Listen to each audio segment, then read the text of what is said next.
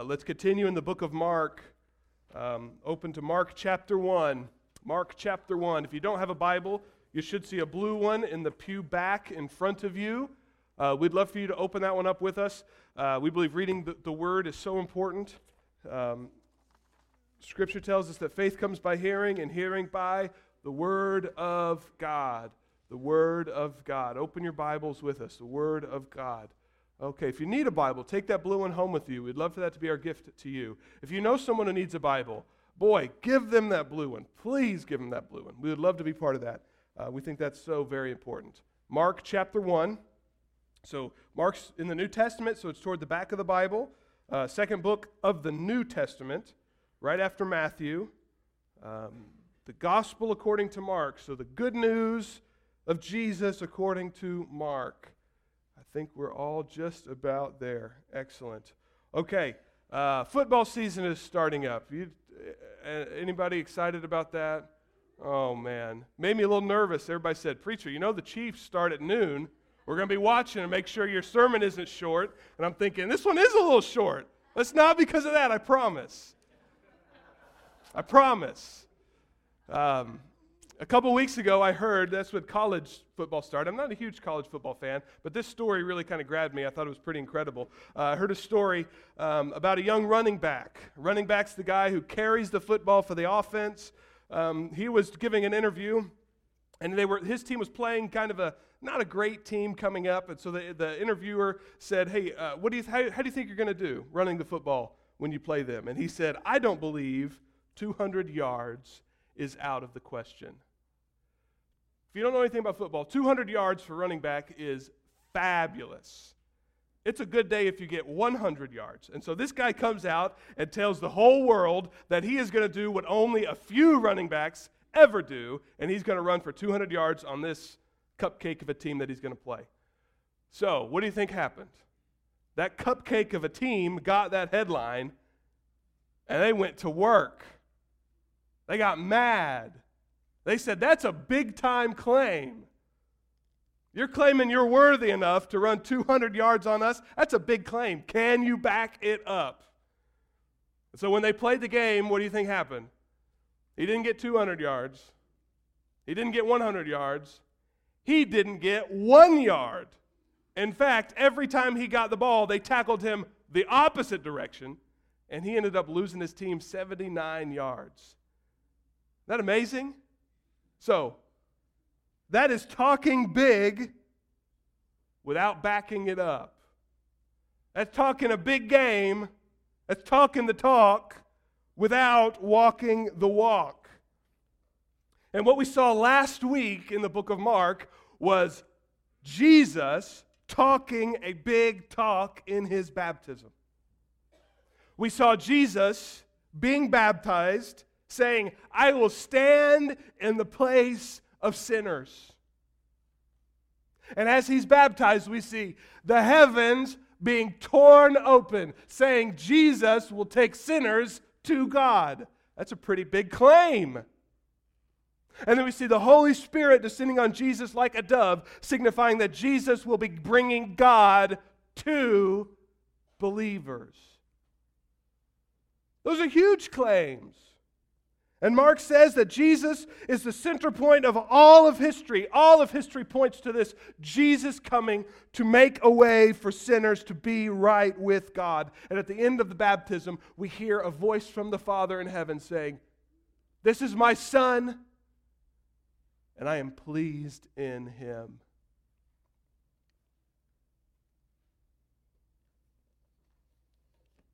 That's a lot of big talk. It's a lot of big talk, Jesus. If you're going to defeat sin for me, if you're going to defeat evil for me, if you are going to defeat hell on my behalf so that I do not have to spend eternity in hell, if you're that guy, can you back that up?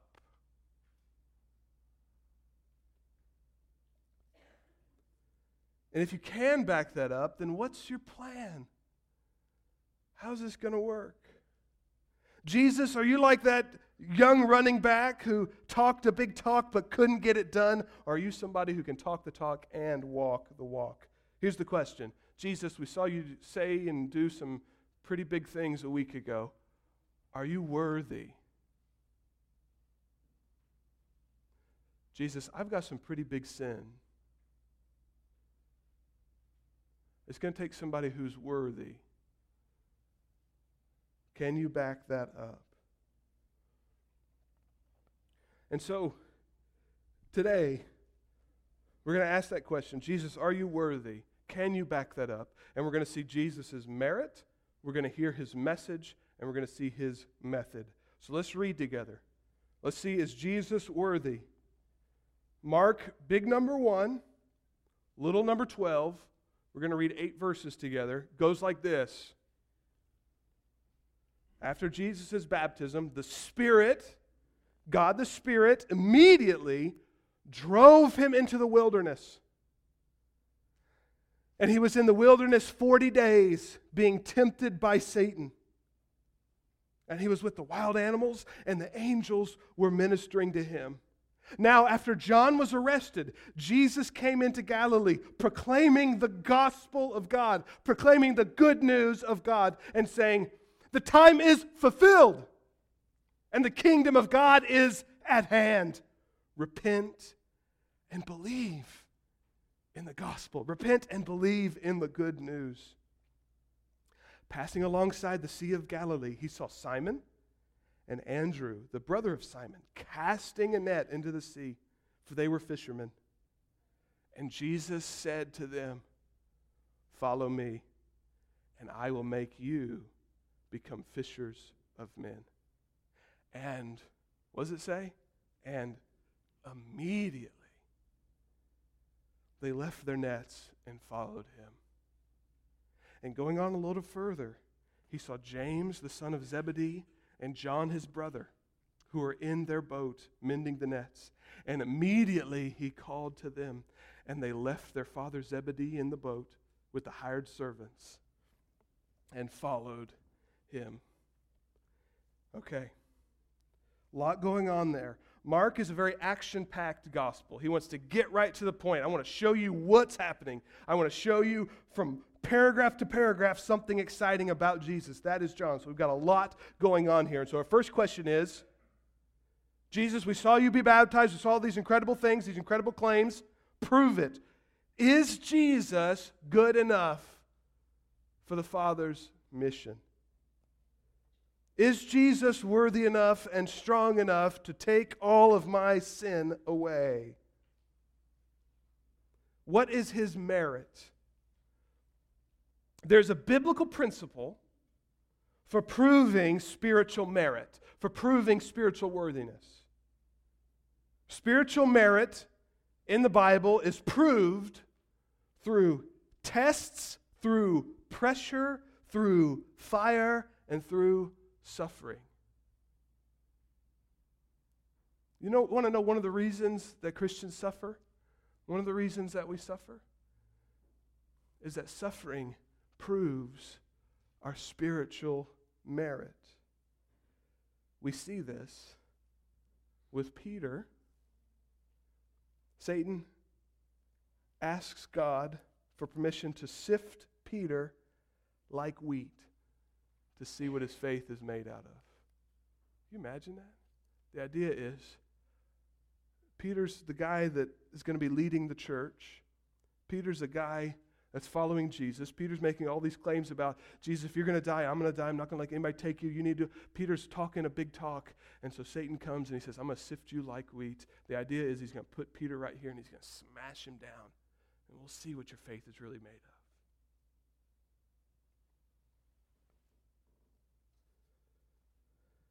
We see Job loving God being all about loving God, being a righteous man, following God. And Satan does the same thing. He says, Job loves you so much. Let's see what his spiritual life is really all about.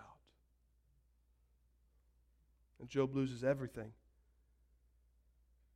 to prove that God is all satisfying to him. 1 Peter 4 says, Fiery trials that test us are normal.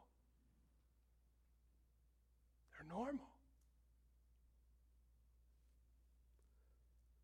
And these fiery trials can prove the Spirit of God rests on us. And the fiery trials prove that God is trustworthy with our souls.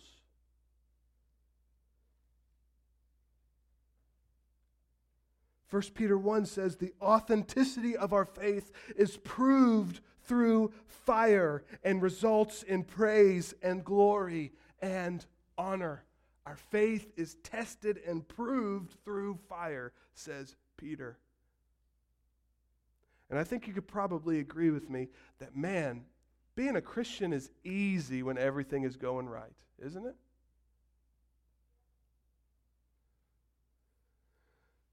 It's not hard for me to come up here and preach and be joyful and do, and, and do what I need to be doing when all the things in my life are going great. That's easy.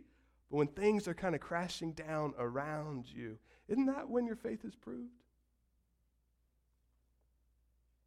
Have you ever made it through one of these tough times where your life is falling apart and you see clearly that the only way you made it through was the Holy Spirit of God in your life? Have you ever been there? I've been there.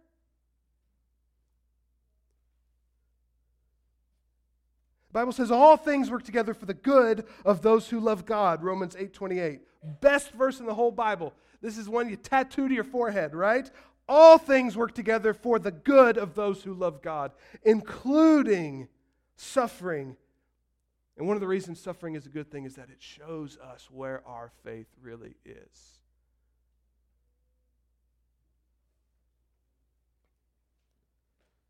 Jesus, are you worthy to take my sins? Are you worthy to bring me to God? Are you worthy to call the Holy Spirit to come and indwell in me? Are you worthy of these things? How do we test that? Fire, pressure, suffering. Biblically, proving spiritual merit even has a favorite place to go. In the Bible, we prove our spiritual merit in the desert, in the wilderness. That's seen as, you know, it's, it's not, but that's seen as the devil's home court, the devil's house. So when we're proving spiritual merit in the Bible, we see not only fire, tests, trials, all the suffering, all those things as proof spiritual merit. Often we see them in the desert. We see that Moses spent 40 years in the wilderness herding sheep before he led Israel out of slavery. We saw Israel wandering through the desert, coming to the promised land, and the desert has pulled out of them their spiritual worthiness, and they weren't worthy to enter the promised land. So, what happened? They turned around and they wandered the desert 40 more years, proving their spiritual merit. We saw David fled Saul in the desert. We see Moses meet with God on Mount Sinai in the wilderness for 40 days. We see Elijah journeying to Mount Horeb for 40 days in the wilderness. Jesus, are you worthy? Are you worthy? Can I trust you? If I believe you, are you going to let me down when suffering happens?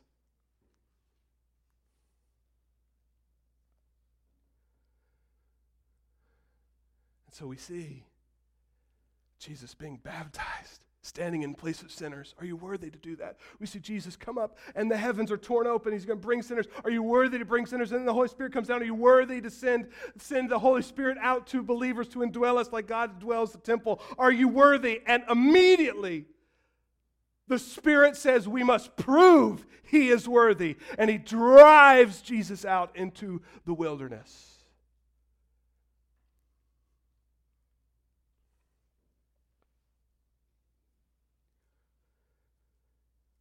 Immediately, he drives Jesus into the devil's house to prove his merit, to be able to show everyone that he is able to do what he says he's going to do. And that's Mark's point because Mark says he brings all the forces of the universe into play to see this test. He says there are wild animals that come. Wild animals are, are supposed to represent the creation, the wild animals are coming to watch. We have humanity standing there in the person of Jesus. Humanity. Jesus has taken our place at his baptism. He has taken our place. He is one of us. He is there in the test. And we have him coming in the devil's own house. And we see the devil there, demons, all, everything representing the enemies of God are there. And we even see the angels, the forces of God, the forces of evil, the forces of creation and humanity are there. And God is there for this great test. Prove it. Is Jesus who he says he is?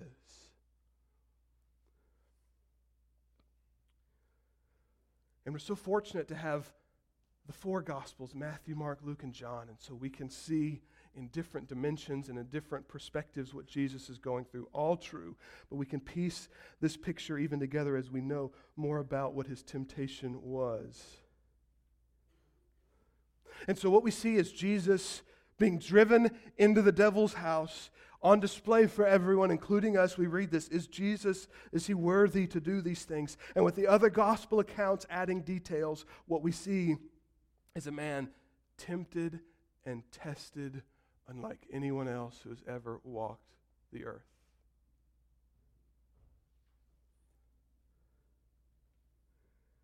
Jesus is there 40 days and we know Jesus fasted for 40 days. And we see all this other biblical account of 40 days. We see Israel in the desert for 40 years, and they couldn't get it done. They weren't worthy enough for it. Is this going to be different? At 40 days, your body starts to eat itself. You've been, you start to devour itself. It's when you start to become really, really, really sick.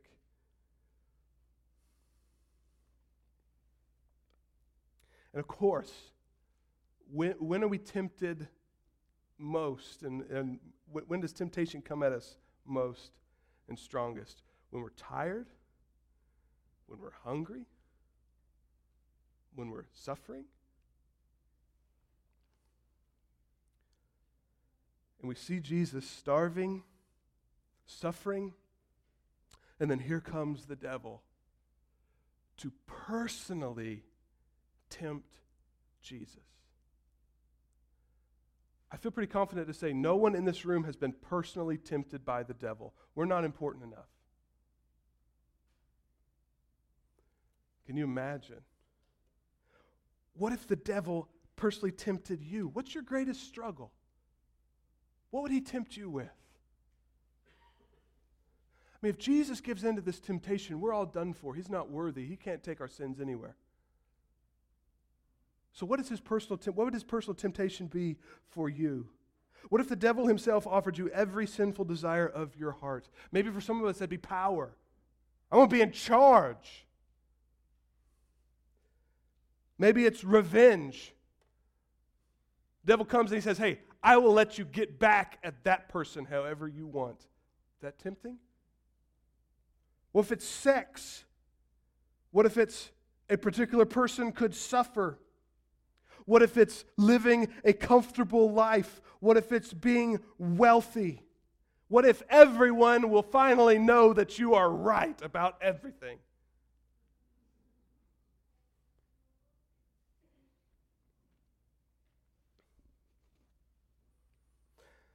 So, on display for the universe, all the powers, all the forces coming here. Fine, we're going we're to test Jesus. This is, we're going to see if he is who he says he is. And the devil comes and he tests him personally.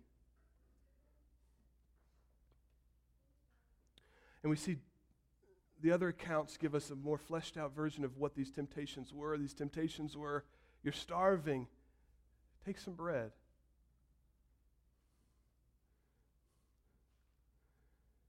He says, I, the devil says, I could give you all the power in the world. The devil says, You know this cross thing that you're heading toward? I can help you avoid all that. I'm going to take you to the temple. You jump off, the angels will catch you. Everybody at the temple will see the angels catch you and they'll see and they'll think you're the Messiah, and then you can avoid all this cross stuff and still be the Messiah.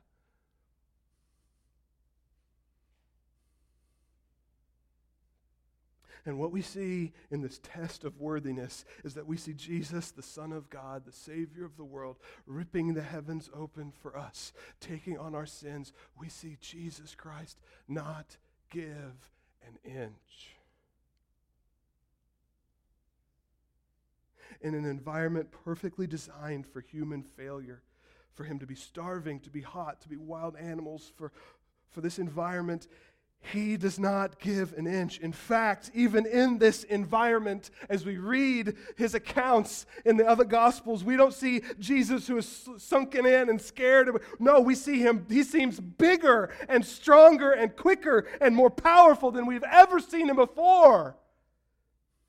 The best the devil can offer him, food and comfort and wealth and power, is easily brushed away by the Son of God proving his, he has the spiritual merit to take your sins and to bring you to God and to bring God to you. He can do it. He is who he says he is. He will do what he sets out to do, and nothing, nothing can stop him. If the devil can't stop him, nothing can stop him. Isn't that good news? Do you know what this means? The devil can't stop him. Guess what? You can't stop him either. If the devil can't stop him from bringing you to God, you can't stop him either. Your sins are not too big for Jesus to handle. He is worthy. He is worthy. He is worthy, and He is the only one who is worthy. He's the only one who's worthy. How would you have done in the desert? I wouldn't have made it. I'm not worthy to take my sins. You're not worthy to take your sins. We must not trust ourselves to make ourselves right with God. You wouldn't make it in the desert.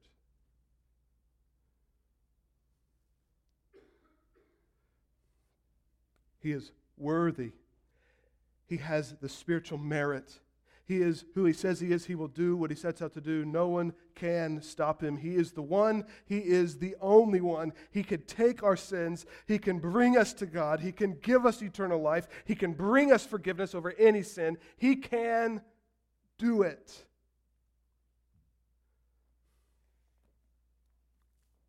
A lot of people think that, that those verses are, are the peak of the mountain, that we, we've climbed to it, and Jesus comes face to face, and he's done it. He's going to do it. He's worthy. Now, we've seen his merit, so what is his message? Immediately drove him into the desert. Verse 14, let's read together again. What's his message? This man who has the spiritual merit, what is his message? Verse 14 and 15. Now, after John was arrested, remember, John's preparing the way, so what should that tell us? Time's, time's here. John was the guy who's going to prepare for Jesus. John is arrested. He steps out. Jesus steps in. Jesus came into Galilee proclaiming what's his message? The gospel of God. Gospel is what? Good news. The good news of God saying the time is fulfilled and the kingdom of God is at hand. Repent and believe. What is his message? His message is First, the gospel. His message is good news. It is the good news that Jesus is worthy and willing to bring sinners back to God. That is good news, isn't it? He is worthy and willing to bring sinners like me back to God. What's his message? His message is the time is fulfilled, the kingdom of God is at hand. What does that mean? The gospel is urgent. The gospel is good news, and the gospel is urgent. And I think as the American church, I think we miss out on the urgency of the gospel. God calls us all to respond positively to the gospel now.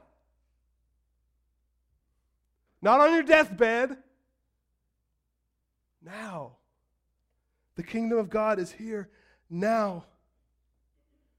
There must be a sense of urgency in our heart to say yes to the good news of Jesus. And as a church, we have to continually ask ourselves do we have a sense of urgency for those around us who are going to hell?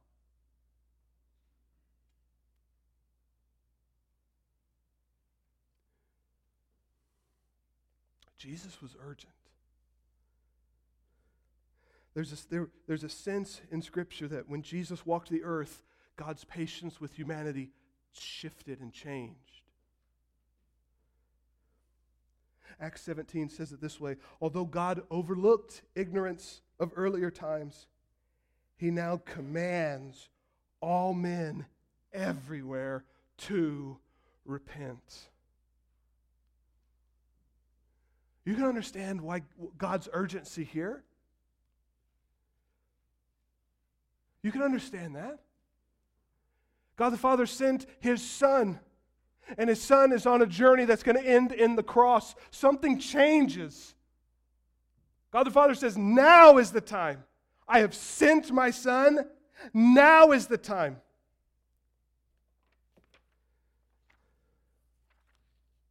There is no more waiting. We waited for the preparation of the Son. That's what the first half of the chapter is about. We waited for Jesus. John the Baptist is preparing the way. We've waited for the Son of God for thousands of years. We've had forward looking faith that believers believed that God was sending someone, and it was kind of hazy. We knew a lot about him, but we didn't know everything about him. And now he's here, and we see him and he's declared who he is. And he's been tempted by the devil and he has succeeded. He has proved his merit, and now the time is here. Now the time is here. There's no more waiting. There's no more waiting. There is no excuse. You and I, we are not promised one more day. Are you with me? Your friends and your neighbors, your family are not promised one more day. The gospel has a sense of urgency. And the gospel, Jesus' message, calls us all to repent and believe. Repentance is turning from sin and turning to Christ. It is declaring Jesus Lord of every inch of your life. Nothing in a repentant heart is hidden from Jesus, and nothing in a repentant heart is out of his reach.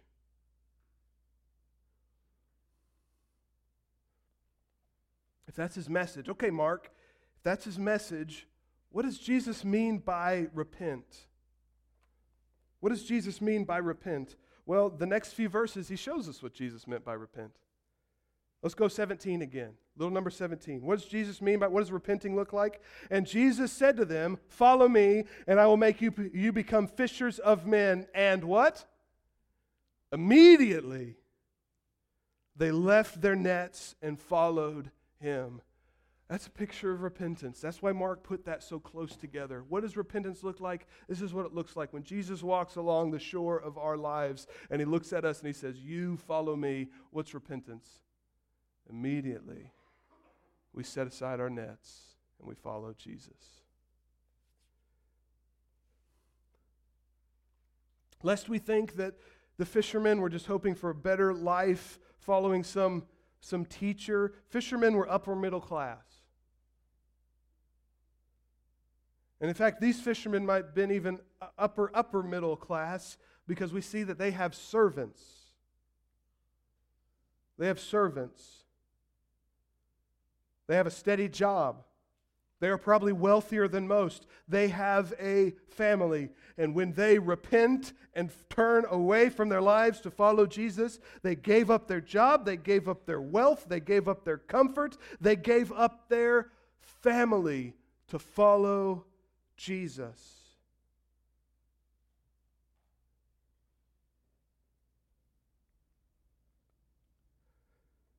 Just as Jesus followed the Spirit deep into the wilderness, the disciples hear Jesus' call and give up everything to follow him.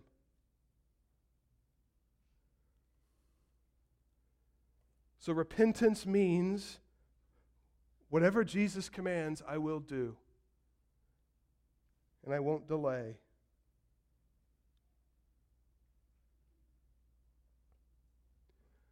What is Jesus calling you to give up?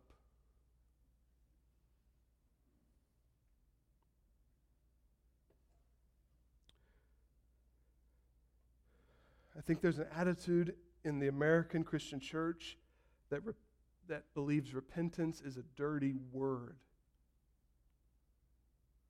That we just want, we want everybody to come and sit and be comfortable. And we want them to know Jesus loves them because he, he does. And we want them to know that Jesus died on the cross for them because he does. But listen, people don't like being told they have to give things up.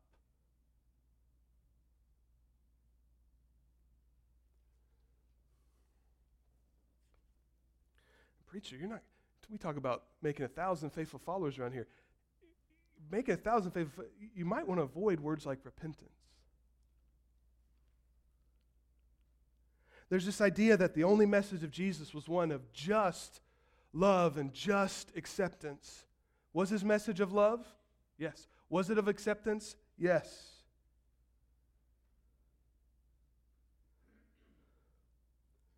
But a brief reading of the Gospels will reveal that repentance was on Jesus' lips all the time.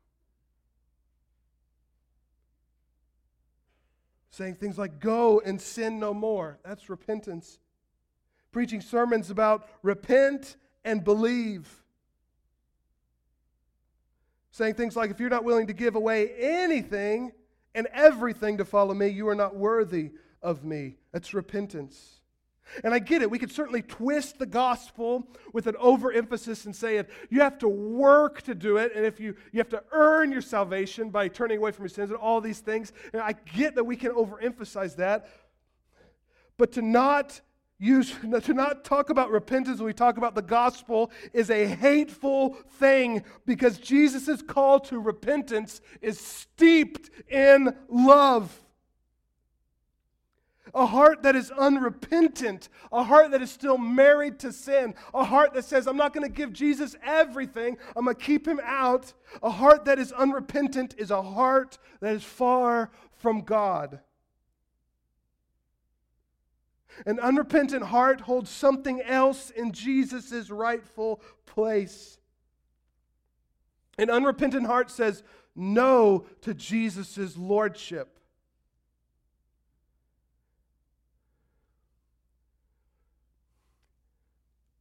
And to be with God is to approach Him with Jesus sitting on the throne of our heart.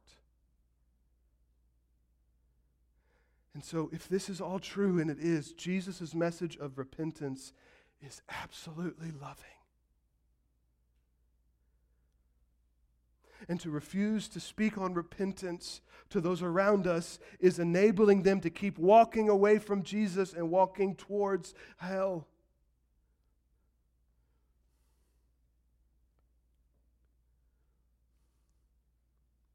Jesus' message is good news that he takes the place of sinners and brings us to God. Jesus' message is urgent. The gospel is urgent. We must act now. Jesus' message is one of repentance, and Jesus' message is one of belief. The gospel calls us to believe that when we repent and place our trust in Jesus, we give up everything for Jesus, and we find out that that is an easy price to pay.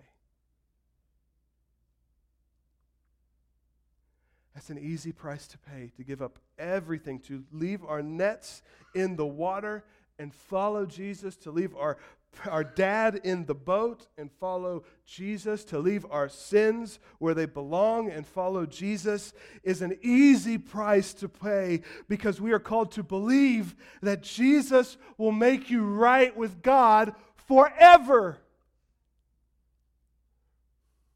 What can your sin offer you that's better than being with God forever?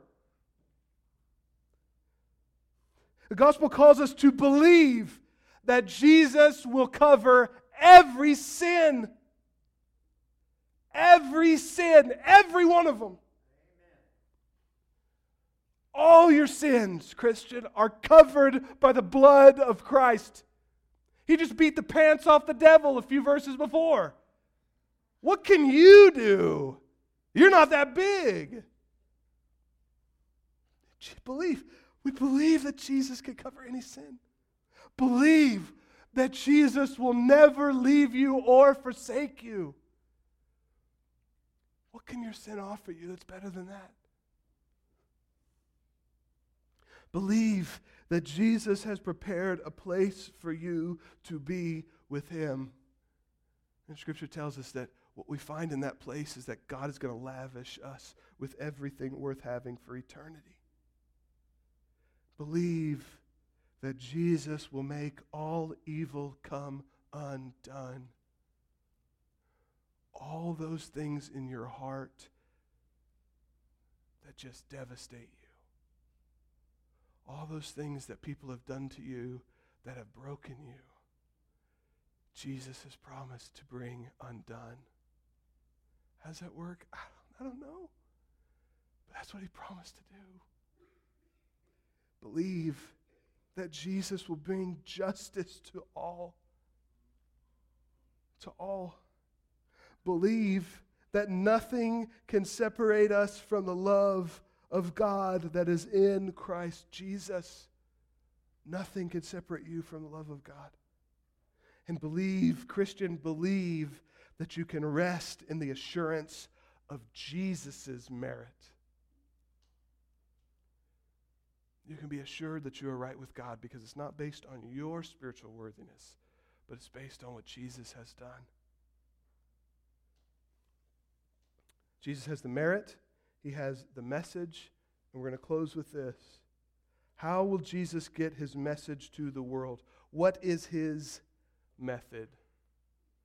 What is his method? We see Jesus immediately run into the desert, proving his spiritual merit, giving us his message. And then he comes to the sea and he says, You two who are fishermen, give up everything, follow me, and I will what? Make you fishers of men. What's Jesus' message to get What's Jesus' method to get his message to the world? His method is this God spreads the good news of Jesus through those who have repented and believed. What's Jesus' message method to get his message to the world? You and me.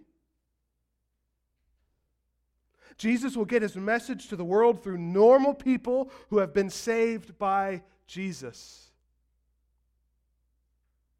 Isn't that amazing? He uses sinners like you and me to show the world that Jesus could save sinners. It makes sense, doesn't it?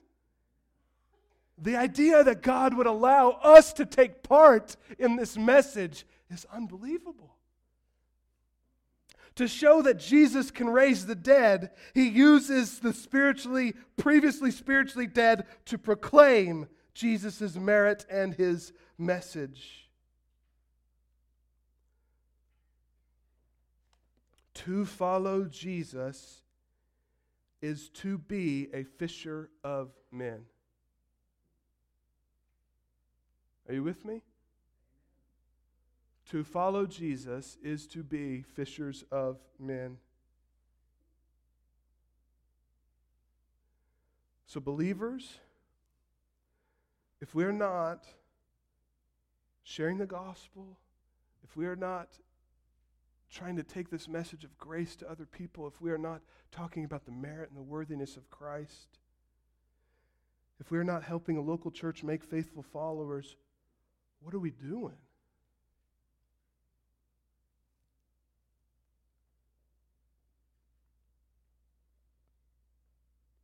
As a church,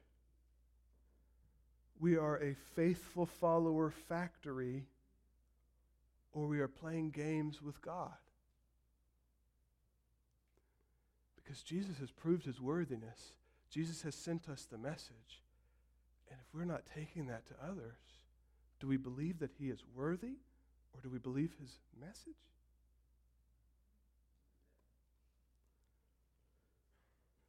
So we're going to finish with this. Here's, uh, I hope, easy and direct and clear steps on how you can be a fisher of men. Have you been have you seen the worthiness of Christ? Has that captured your heart? Has his message has his message saved you and changed you and transformed you? Here's what you can do. Here's what you can do. You can help your church in our process of making faithful followers. Perfect way for you to do that. Wednesday night, TBCU, TBC University is coming back. We're doing Awanas. Youth is still going strong. If you want to help make faithful followers of Jesus, come on Wednesday night. Plug into Awana. Super easy. You get to listen to cute kids share the Word of God and memorize the Word of God. Super easy. I'm going to be doing it. If I can do it, you can do it. Okay? Come on, come. Become fishers of men, helping out with Awana. Come sit in with the youth on Wednesday night with Bob. Show these teenagers that this church loves them, that there, uh, there are adults who buy into Bob's message that is the message of Jesus. Come do that Wednesday night, 6:30. Maybe you can help us make faithful followers on Sunday mornings. We need Sunday school teachers. We need nursery workers and children's church workers. Doesn't happen all the time. We're hoping to get there two times a quarter, sitting in with cute kids. One of them's mine in the nursery. You know how cute I am? Just think how cute she is. And today she's got her mom told her to go pick out her clothes. Guess what she put on? Kansas City Chiefs jersey. And she has a matching bow. Come serve in our nursery. Help us make faithful followers by taking care of our kids. Finally, here's some things that you can do outside these walls. Write down the name of one person this week that you will share the worthiness of Christ with.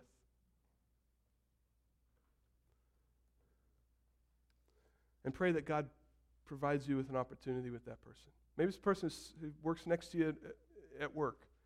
And maybe they, they're talking about their life and their life's falling apart, and you can say, you know what?